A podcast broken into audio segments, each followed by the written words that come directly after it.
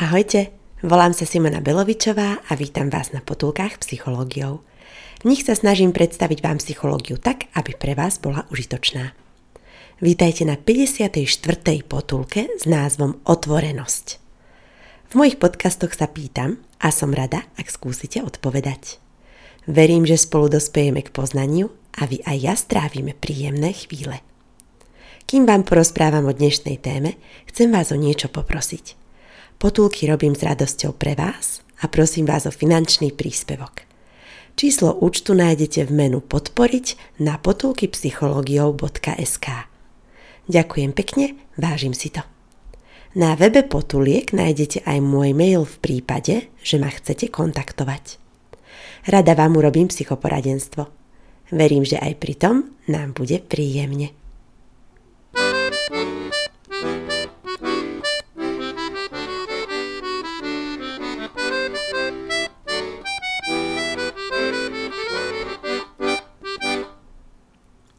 Uvedomila som si, že v posledných dvoch potulkách som opísala prvé dve vlastnosti, extraverziu a neurotizmus, teórie Big Five.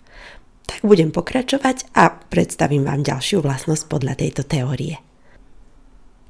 Kým prejdem k tretej vlastnosti otvorenosť, myslím, že je vhodné, aby som teóriu Big Five viac predstavila. Počuli ste už o tomto modeli tzv. veľkej peťky?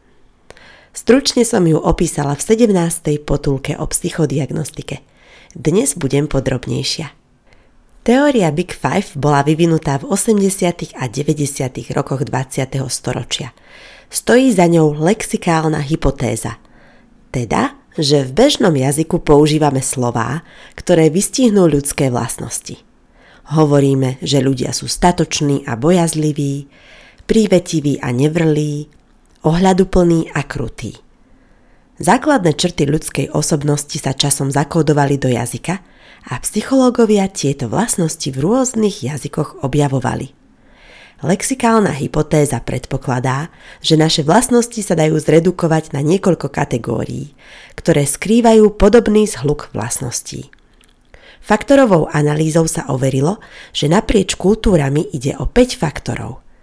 Neurotizmus, písmenko N, extraverzia, písmenko E, otvorenosť, písmenko O, prívetivosť, písmenko P a svedomitosť, písmenko S. Postupne si ich na potulkách rozoberieme. Týchto 5 veľkých vlastností sa už ďalej nedá redukovať. Nazývajú sa jadrové vlastnosti. V angličtine sa uvádzajú pod akronymom OCEAN alebo CANOE – podľa prvých písmeniek z anglických slov týchto vlastností. Ľudia, ktorí nemajú jasný príklon k žiadnemu z piatich faktorov, sú považovaní za prispôsobivé či mierne osoby. Môžu pôsobiť nepredvídavo až vypočítavo.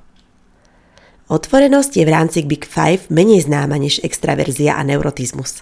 Otvorení ľudia sú zvedaví na vonkajší i vnútorný svet a vyhľadávajú nové idei. Keď počúvate potulky, tiež je to znak otvorenosti. Otvorenosť zastupuje kognitívnu zložku osobnosti. Patrí pod ňu aktívna predstavivosť, estetická senzitivita a intelektová zvedavosť. Takže ak si niečo radi predstavujete, máte radi krásne veci, ako napríklad umenie, a zároveň ste zvedaví, tak je vysoko pravdepodobné, že ste otvorení. Intelektu má otvorenosť veľmi blízko. Povedala by som, že je na pomedzi dvoch sfér, osobnostnej a výkonovej. Domnívam sa, že otvorenosť je osobnostná vlastnosť, ktorá má v praxi prejav v inteligencii ako výkonovej miere psychiky. Vysvetľujem to tak, že človek naberá skúsenosti, keď je otvorený voči zážitkom, čo následne rozvíja jeho intelekt. A naopak, človek s vyšším intelektom prirodzene vyhľadáva nové skúsenosti. Aký je rozdiel medzi otvorenosťou a inteligenciou? Otvorenosť je sklon k vyhľadávaniu nových zážitkov, tolerancia k neznámemu a uspokojenie z ich objavovania. Inteligencia je na rozdiel od toho schopnosť učiť sa zo skúseností a prispôsobiť sa.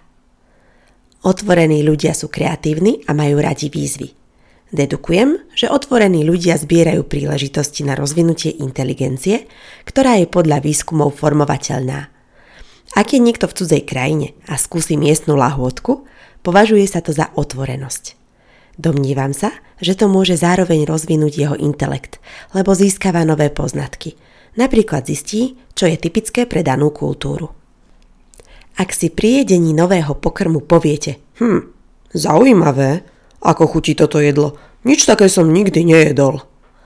Je to znak otvorenosti.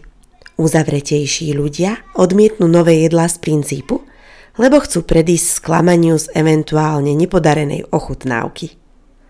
Otvorení ľudia a jedlo, ktoré im nechutí, berú ako výzvu. Dám si to, uvidím, ako to bude chutiť. Niektorí autory faktor otvorenosť označujú ako intelekt. Iní protiargumentujú, že otvorenosť má s psychometrickou inteligenciou len mierny štatistický vzťah.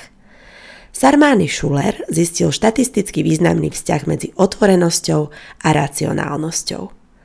Naproti tomu sa zistilo, že niektorí vysoko inteligentní ľudia sú uzatvorení pred zážitkami. Vyšší vzťah sa výskumne potvrdil medzi otvorenosťou a divergentným myslením pri kreativite, ktorú možno rozvíjať.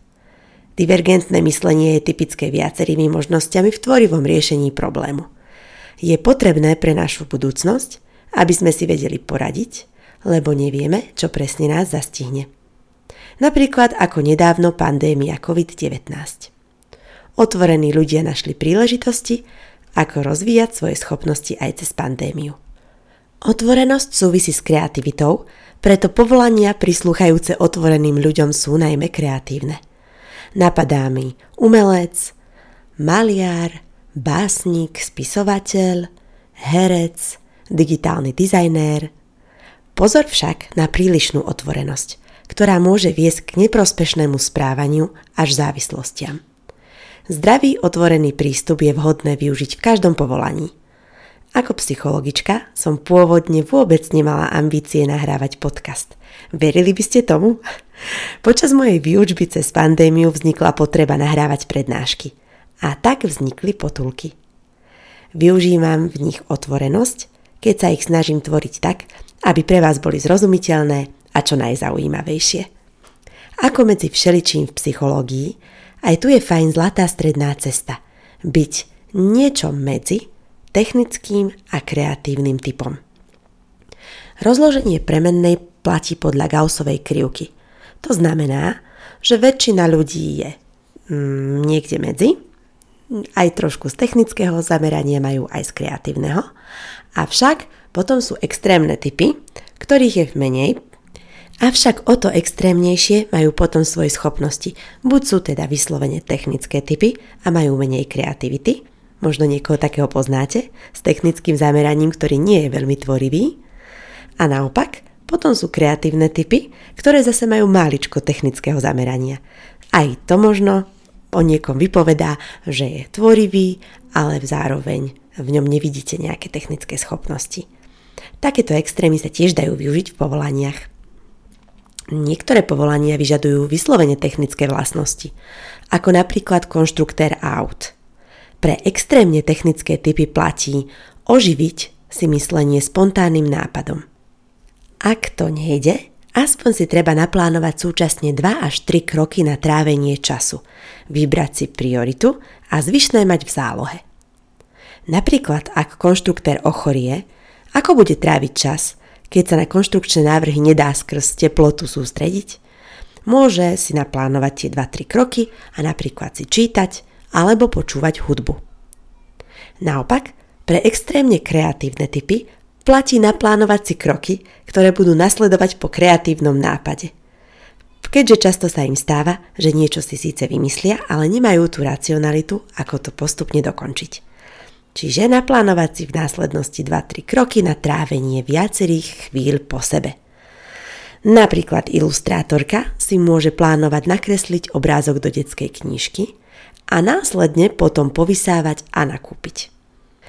Plánovanie je najvyššia exekutívna funkcia človeka, ktorou sa odlišujeme od zvierat. súvisí s organizáciou a koordináciou mentálnej aj fyzickej činnosti smerom k dosiahnutiu k cieľa. Tak neváhajme plánovať a byť otvorený voči dobrej skúsenosti. V dnešnej potulke som uviedla stanovisko, na ktorom sa zhodujú viacerí odborníci. Otvorenosť zastupuje kognitívnu zložku osobnosti. Súvisí s intelektom a zvedavosťou. Minule som vám rozprávala o extraverzii a neurotizme. Dedukujem, že neurotizmus zastupuje emočnú zložku a extraverzia sociálnu zložku osobnosti. Na budúce si povieme o prívetivosti ako prosociálnej zložke a následne o svedomitosti ako morálnej zložke osobnosti.